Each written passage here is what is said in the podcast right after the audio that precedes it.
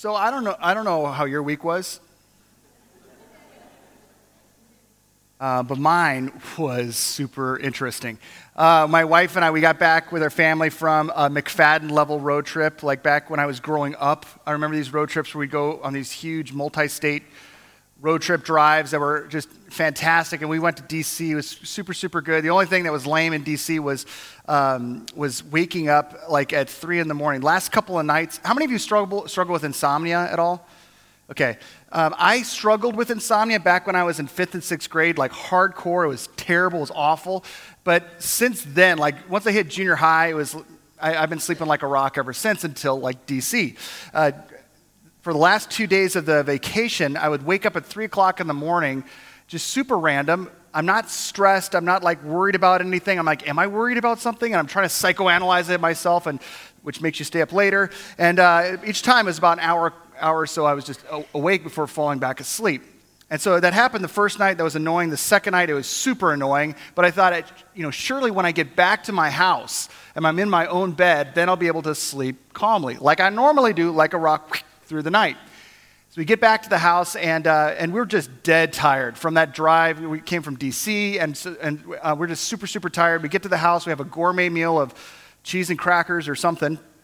I don't know, so whatever was in the fridge, and, uh, and we just sit, and we just, we're watching a movie, like we're watching Harry Potter, and, uh, and you know, having a, a I, said, you know what, gonna, it's cold outside, we're gonna have a little, you know, fire in the fireplace, get a couple of logs and put them in there, the fire's going, movie's playing, and I look, and, I, and I, my favorite place in the house is sitting right on the fireplace and just have the, the fire, you know, the heat on my back, and I'm, I'm looking in my room, my living room.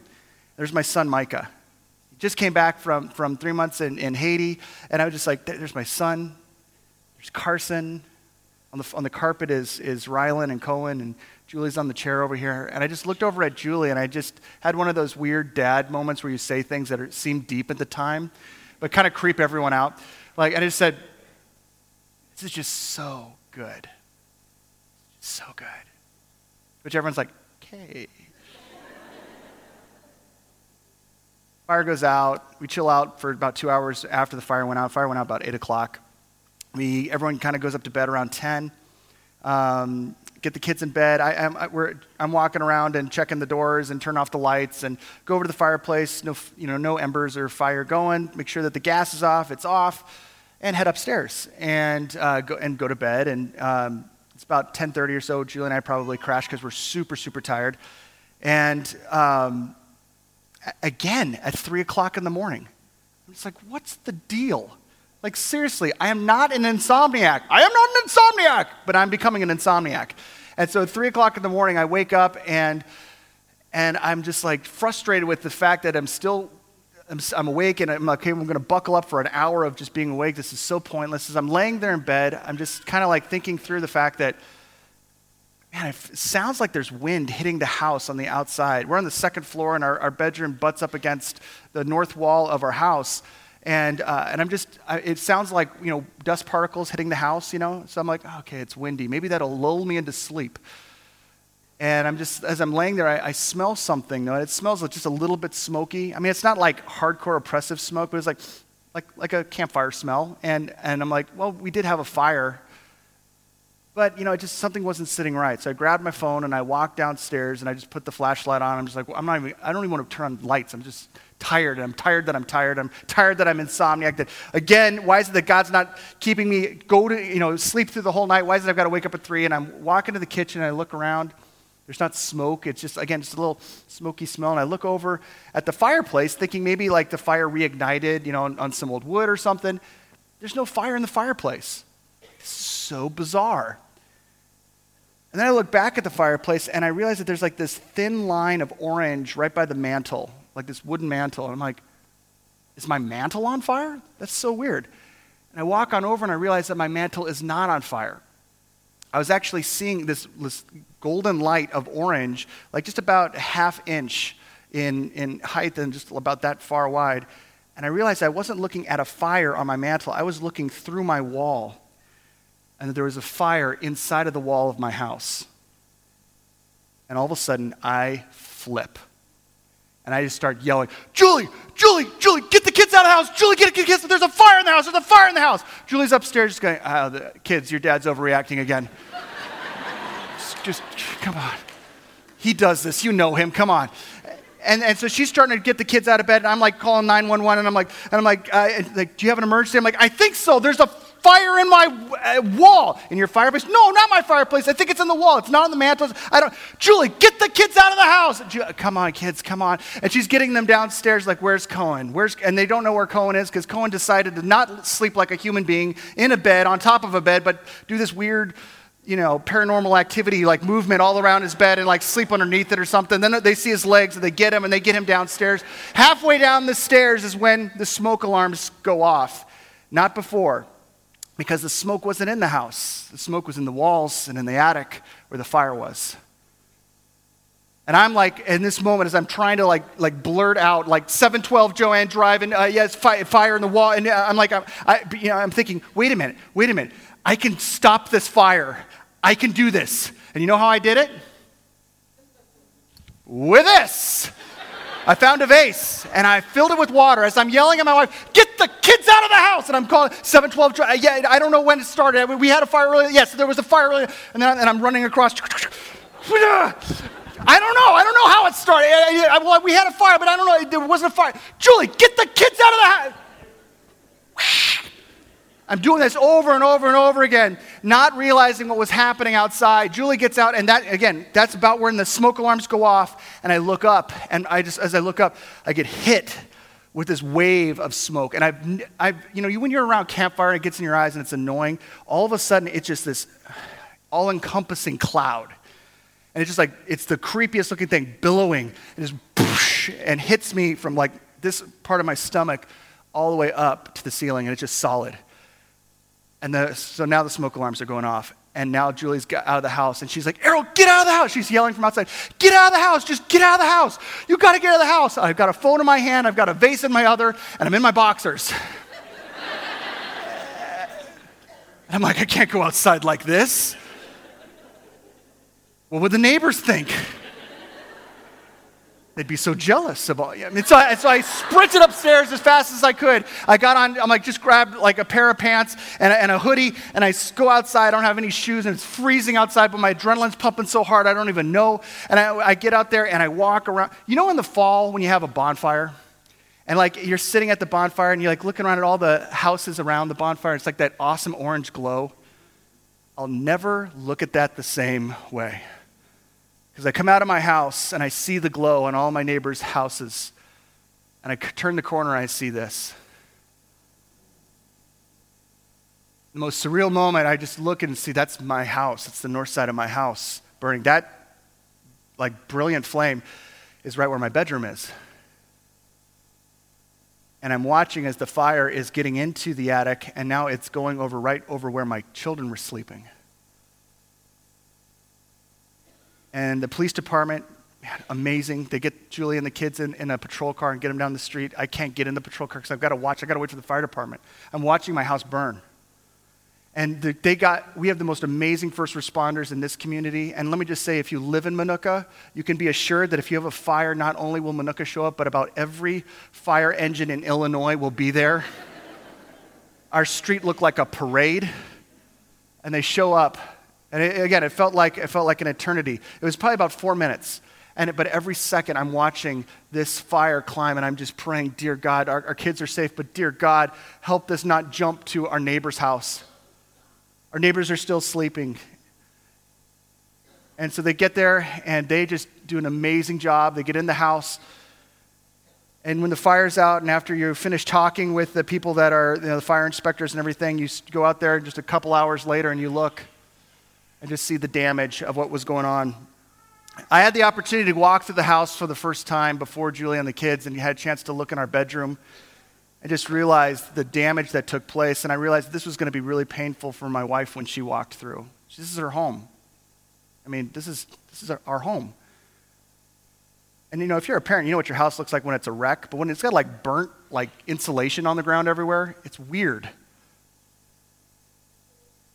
And so I walked her in and said, Julie, you got to come see our bedroom.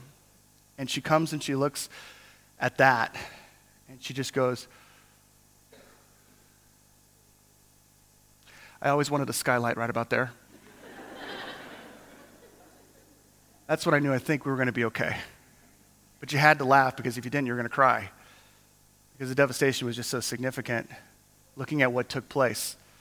The irony of ironies is what I was going to preach on this weekend um, was giving up my control for Lent. And it really had a lot more to do with this passage. We've been going through Ephesians chapter 4 and 5, and we're going to be focusing in on that passage right there in the middle, verse 18. Don't get drunk on wine, which leads to debauchery. Instead, be filled with the Spirit. And so it's like basically instead of like if you get wasted or if you get stoned or if you get, you know, you're super lit, you are, you're not, you don't have all the capacity to listen to what God wants you to do. And so instead of being overcome and mastered by a substance, if you're going to turn over control to something, don't turn it over to a substance, turn it over to the Spirit. And I had no idea how pertinent that passage was, but only in context with the rest of what took place right before and after it. Be very careful then how you live. Not unwise, but as wise, making the most of most opportunities, making the most of good opportunities, making the most of opportunities that, that actually help you out when things are going as planned. No. Making the most of what? every opportunity because the days are evil. Therefore, don't be foolish, but understand what the Lord's will is. Do not get drunk on wine, which leads to debauchery. Instead, be filled with the Spirit. We live in a messed up world, so you got to be wise. We live in a world where things break and things go wrong and things fall apart and things burn and things die and things break apart. Because things are so messed up, you cannot limit your sobriety to be conscientious of what's going on because if you do, you're going to miss out on the opportunity that God is putting right before you to follow His lead and keep your eyes wide open at what He's doing, even in the midst of this tragedy. Speaking to one another with psalms and hymns and songs from the Spirit, which is exactly what Julie and I did. As we're watching our house burn, we said, let's sing. No. Look what he says in the next verse sing and make music from your heart to the Lord. So it's right there. Always giving thanks to God the Father for the things in my plan Always giving thanks to God the Father, to the homes that never burn, the marriages that never break. Always giving thanks to God the Father for the conditions that always stay in our favor. Always giving thanks to God the Father for what? Everything. For real? How can you say that? Because everything isn't praiseworthy everything isn't something that God uh, is saying, that's what I love. I love to see the house burn, the marriage break up, the rape, the molestation. How can Paul say, always giving thanks to God the Father for everything in the name of the Lord Jesus Christ? It's because when we're talking about giving up something, it's more than just control to the Holy Spirit. It's really giving up our security and our sense of self security. The cool thing about Ephesians, uh, well, the cool thing about Paul's writing, that, that God inspired his words that we, we get to have recorded in the Bible, is that we get a chance to hear Paul do what your uncle or your, your dad probably does when he's telling stories repeats himself, right? And so Paul says something to, in a letter to this church, and then there's similar stuff, but just a little bit different in, to a letter in another church. So it's cool to see them come together. This passage that we've been going through for the past several weeks, Ephesians chapter 4 and 5, there's a parallel passage, and it's Romans 8. See, Ephesians 4 to 5 is life in the Spirit. If, Romans 8 is all about life in the Spirit as well. It's all about our, the security and the happiness of a follower of Jesus. And so if you're following in your notes, oh, first off, turn in your Bibles to Romans 8. We're going to be in the chapter of Romans 8 today. On your phone, get a Bible in the back. You're going to want to be there. But in your notes, as a follower of Jesus, we can understand security, where it comes from, how to experience it, and how to enjoy it, even in difficult times. Because whether or not you're in here right now and you're in, elementary school, some of you are in elementary school in here, or you're like eight years into retirement, I can promise you one thing without shadow of a doubt you're going to experience tragedy from this point on, you may have already experienced trauma and tragedy, but whether you're in elementary school or you're eight years into retirement, you're going to experience difficulty and tragedy at some point between now and when you see Jesus face to face. So, how does a believer, how does a believer operate in a way that you can actually walk through life and not be destroyed by things, but you can actually deal? You can actually cope with it in a way that's, that's above and beyond. And actually, it's the very thing that Paul is talking to us about chapter 8 in Romans follows chapter 7, which is how it works. Chapter 7 is something really cool because Paul, it's one of my favorite passages in the Bible because you hear Paul saying, you know, here's the thing. There's things that I want to do. I want to follow God. And guess what? Right when I want to follow God, I end up follow, go, do, disobeying Him. Right when I want to do the right thing, I do the wrong thing. Why am I so messed up? And he gets to the end of the chapter and says, What a wretched person I am. Basically, how could anyone love me? Look, people love me because they know me about some things, but if they knew the real me, if they knew my real thoughts or my real actions or the thing that I did back then, if they knew that, they would distance themselves from me because I would distance myself from me if I could. What a wretched person I am. How is there any hope for me? And he finishes Romans 7 by saying, Thanks be to God. We are rescued through Jesus Christ. And then he gets into chapter 8. Chapter 8 is where it starts to get awesome, where the drumbeat starts to beat. For a Christian security. How can we go through the worst that this life has?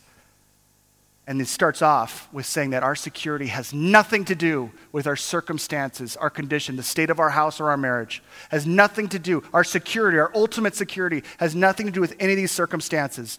Security itself starts off with a self awareness of forgiveness.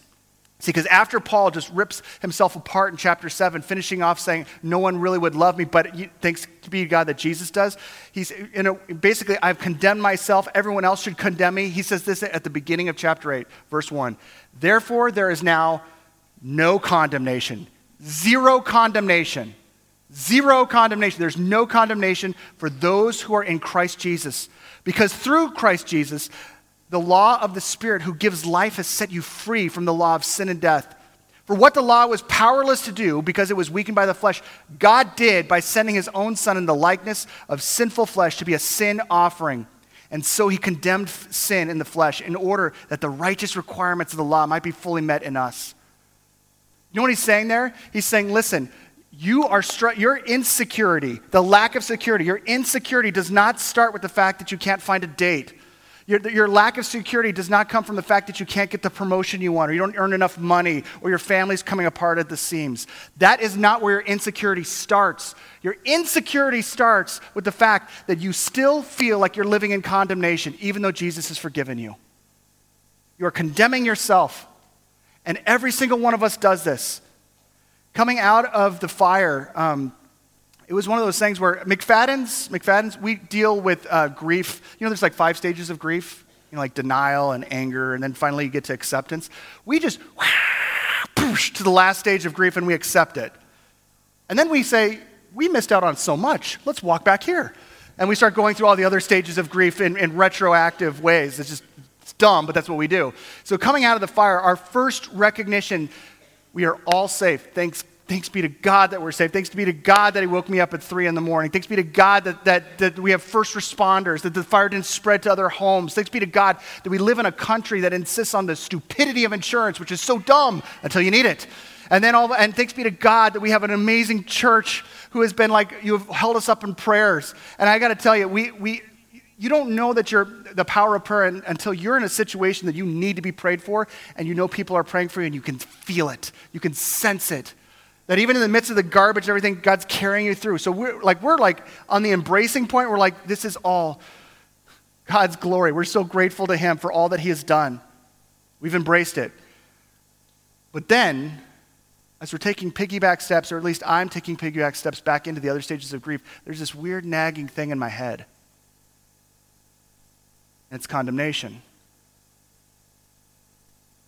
And I've been like, as soon as it surfaces in my head, I try to get it out of my head. It's like just distract myself or, or whatever. And this week has been a blitz of stuff, so it's been easy to distract myself. But Julie and I, we're, we're in bed. We wake up um, one morning, and, and Julie's like, What's wrong? What's wrong with you? If I had a nickel every time, throughout my life, I heard that I, we would not need insurance. Um, she said, What's going on? And I was just silent because I, I didn't want to talk because I didn't know what the, I didn't know what to say. I, just, I didn't know what's wrong. I don't know what's wrong with me. But I started to, to talk, and I just said, Julie, I just, this is my fault.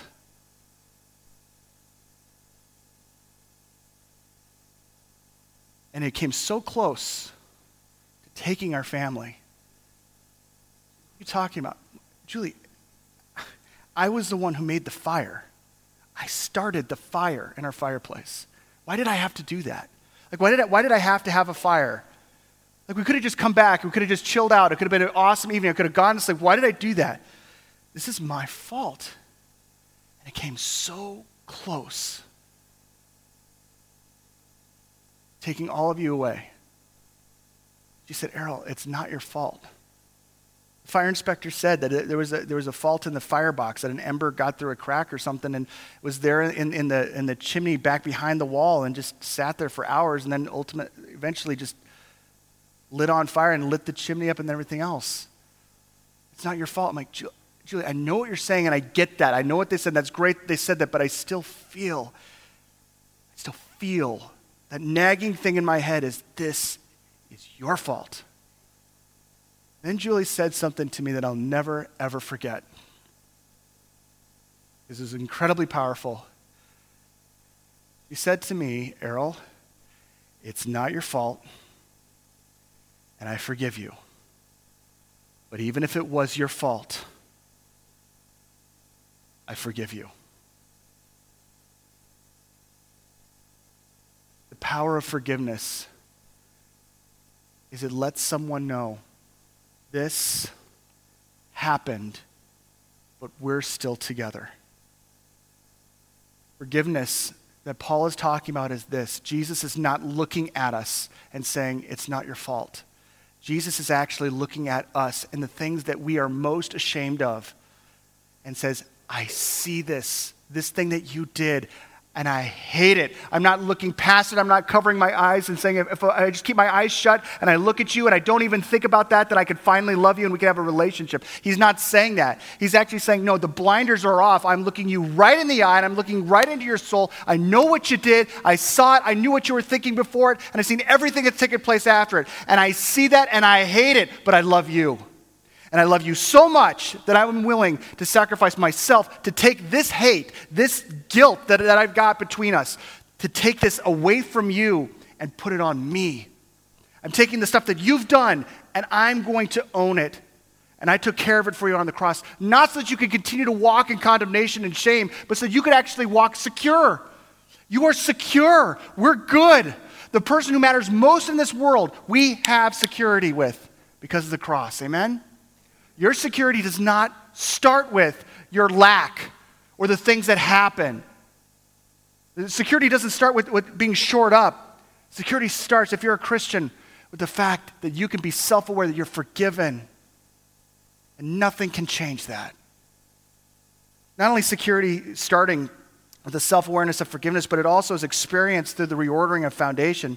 Paul then goes right into the next verse. He goes into in verse 5, he says, those who live according to the flesh have their minds set on what the flesh desires, but those who live in accordance with the Spirit have their minds set on what the Spirit desires. The mind governed by the flesh is death, but the mind governed by the Spirit is life and peace. The mind governed by the flesh is hostile to God. It doesn't submit to God's law, nor can it do so. Those who are in the realm of the flesh cannot please God. You, however, are not in the realm of the flesh See, a person like you and I, if you're a follower of Jesus, you can be someone who's forgiven. And you're like, man, I'm just so grateful that I'm forgiven. God has forgiven all of my sins. And so, like, I, I know, I know that I can experience that, that life with Him. But the truth is, is that what Paul is saying here is that there's an aspect of a human heart that still wants to root our salvation and our security and stuff that is not of the Spirit. It's not of who Jesus is and his forgiveness in us. And so what we end up doing is we take good things and we make them ultimate things, like relationships. Are relationships evil? No, they're a gift from God. Whether it's a romantic relationship or a friendship or a relationship with your family, relationships can be so good. And, and they're like, they're, again, the, the, again, whether you're single or you're married or whatever, or you're a grandparent, whatever, relationships are amazing. They're good. Health. Health is not a bad thing, right? Health is being healthy is a good thing. In fact, if you're if you're pursuing health and you're trying to, to exercise and live, that's all good stuff. Health is great. All of us in here know that health is something that deteriorates, though, and that's one of the frustrations with, with all of us as we get older is like what aspects of health that start to deteriorate. Deteriorate. Stuff. The stuff that we own, stuff that we buy for our house. Is it evil or good? It, it's fine, there's nothing wrong with stuff. Uh, you owning a car, that's not evil, that's not sinful. You owning a house or getting a paycheck or any of that, uh, being able to give presents to people on Christmas, not bad. That's all good. The thing is that what oftentimes we do is we make this the thing that we root all of our security on. This becomes what makes us feel safe and secure. Why am I safe and secure? Well, I'm in a relationship. Why am I safe and secure? Well, I, am able to draw a paycheck and I'm relatively healthy right now. That's why I'm safe and secure. And if I'm safe and secure, well, then as a Christian, I can just praise God because God is so good. He's given me each of these things. I am one secure dude. God is so good. God is so good. Why? Well, let me just look. I mean, God is so good. Like, seriously, I don't know what I would do without these things. Thank you. I, I worship you. I praise you because you are so, so, so good. I'm a secure person until these things get disrupted.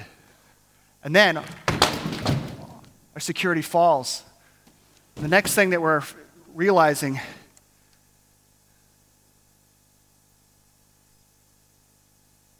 where were you where were you on that one?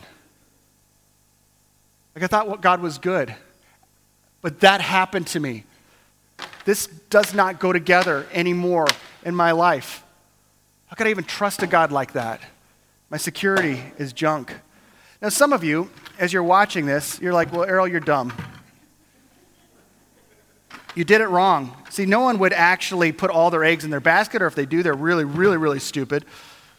The reality is, is that the Christian life, or at least the wise Christian life, is one of balance. That's what we should do. We should be a balanced type of person. Because if we're going to have these things in life that, that all of us obviously depend upon for our security, it's not putting them all together, it's actually finding a way to balance in the midst of them.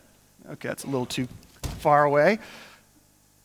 And so the, the ordering of the Christian life is one of balance. If I'm going to have things that I'm going to rely on, I just need to have proper balance. It's like Jenga, but with my life. And, and the cool thing is this, is that if I've got proper balance, everything is good. And as a Christian, again, I am affirming the reality that God is good. And this works until it doesn't. Because what ends up happening is this is, life never stays stable. Something will take place.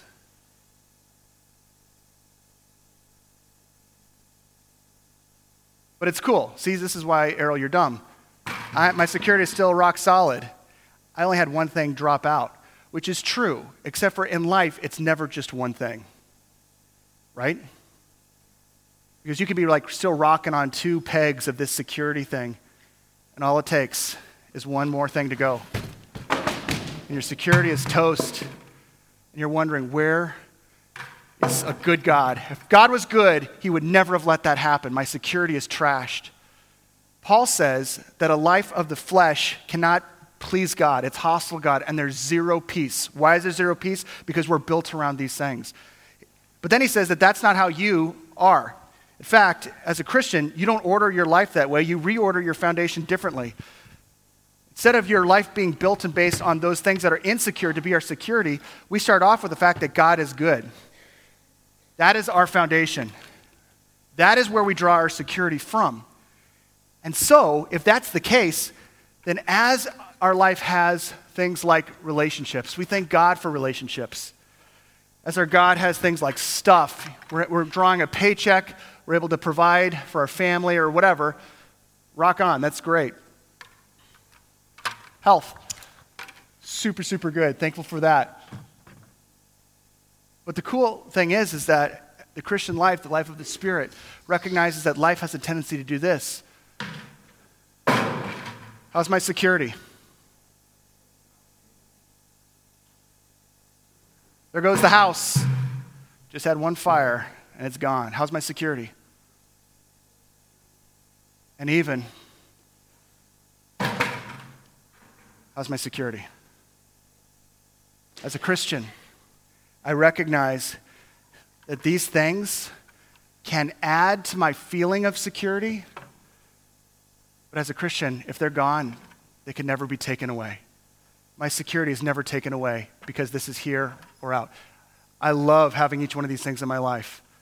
But a proper ordering of our foundation says they can add to my feeling of security, but as a Christian, they can never take away from my ultimate security, because that's rooted not in those things, but is rooted in the fact that God is good. Amen? So basically, when we're looking at a right foundation, it's this who God is and what He's already done. Why is it important for us to worship God in song? Why is it important for us to be in God's Word? Because we're washing over our brain this reality, this foundation, because life will have a tendency to kick out from under us the things that we are insecure about or that we're putting our security in that are insecure. You want to know what your idols are? When something happens to you, what makes you freak out the most about? What makes you lose it? Because what this is, is the ability for a Christian to say, life is going to chuck awful things our way, traumatic things our way. But there's a difference between discouragement and depression and being decimated. As a Christian, we don't have to be decimated. We will be discouraged. Life will be difficult, but it won't destroy us. It won't destroy us because these things never were our foundation. That is. Security is a reordering of our foundation. Security is also enjoyed by knowing that even this, even this, whatever I'm going through, even this is future glorious. Paul gets to this, one of the, the best parts of this whole passage when he says this.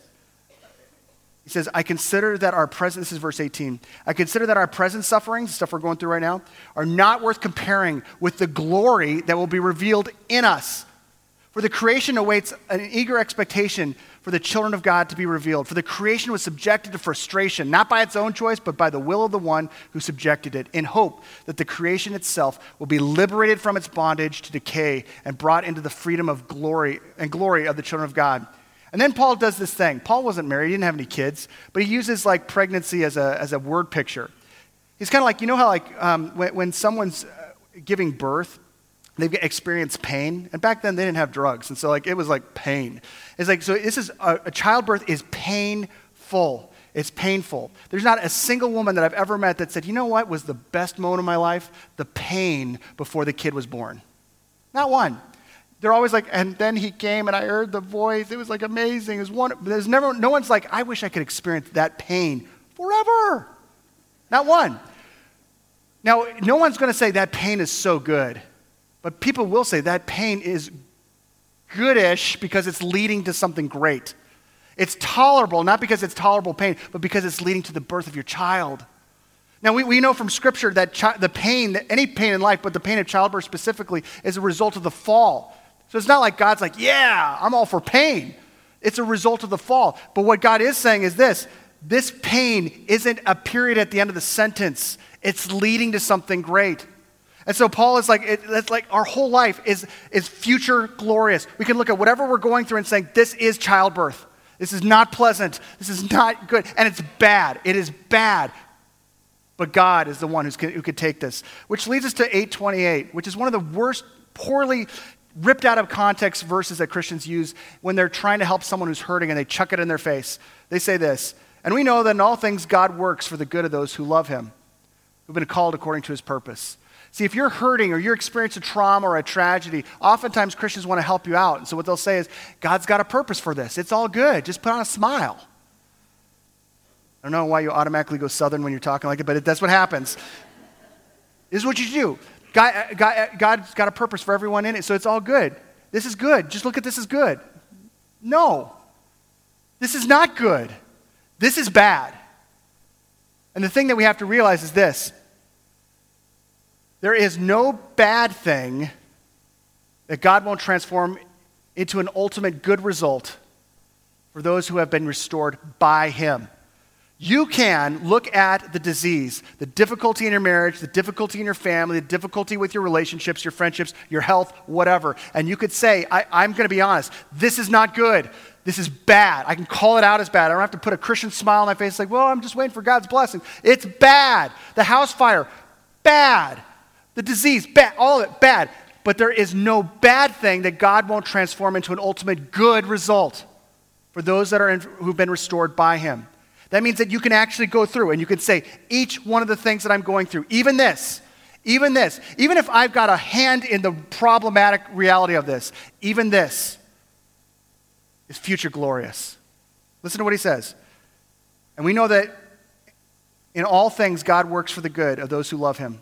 Basically, another way, a better way of saying that is God works through all things for the good of those who love him, called according to his purpose. Verse 29 For those God foreknew, he also predestined to be conformed to the image of his Son, that he might be the firstborn among many brothers and sisters. And those he predestined, he also called. Those he called, he also justified. Those he justified, he also glorified. Predestined means it's hardwired, it's fixed. If you're in Christ, no matter what you're going through right now, you have a destiny of glory that's fixed. You can't undo it. You can't be disqualified from it. It's whatever you're going through, it's fixed to ultimately have a good result in throughout the course of your life. Not today, maybe not tomorrow, but it's fixed that there's going to be glory through this. Even this, even this is future glorious.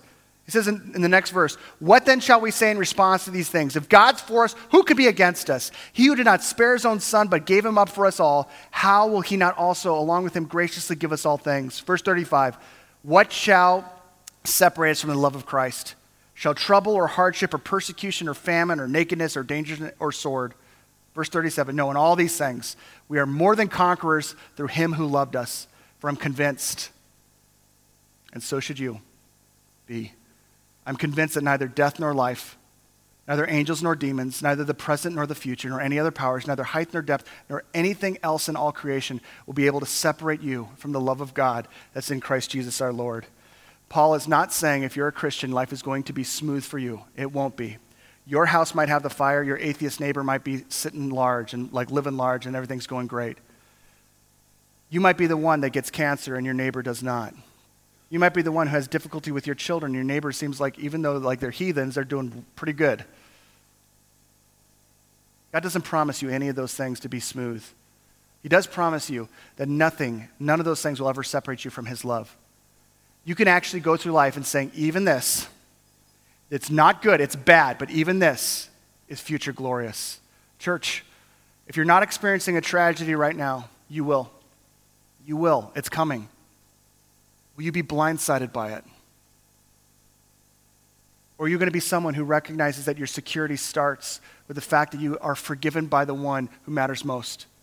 That you're someone that actually can order your life around a foundation where God is good and that never ever changes, no matter what. Your security rests on it. Even no matter what life knocks off the top, your foundation is secure.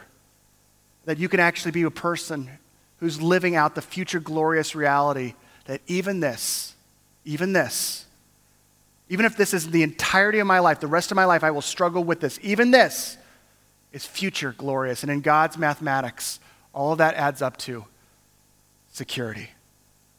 You can be the most secure person in the most insecure situation, not because you're so strong or moral or good, because your foundation is so secure. Amen? Amen. Let's stand for prayer. Lord Jesus, for those who are hurting right now, they're currently, their week looks, makes my week look like a, a day in kindergarten. Lord, I pray that you just surround them with your hope and your healing. Give them the reality, the future reality that Paul talks about in this passage. God, for those of us that right now things seem to be pretty good, life is good. Lord, I pray that you don't help, don't, you don't allow them to be complacent but that they will, in this time of, of peace, reorder their foundation and make sure that it's built and based on your goodness and who you are and what you've done and not on any of the things that are so insecure in this life. Lord Jesus, as we live this way and as we navigate tragedies and traumas in our life, Lord, may that be a beacon to a watching world around us that will see you and give you glory. And for that, for that, we will give you thanks. In Jesus' name we pray. And all God's people said, Amen. Amen. You are dismissed. Go with God.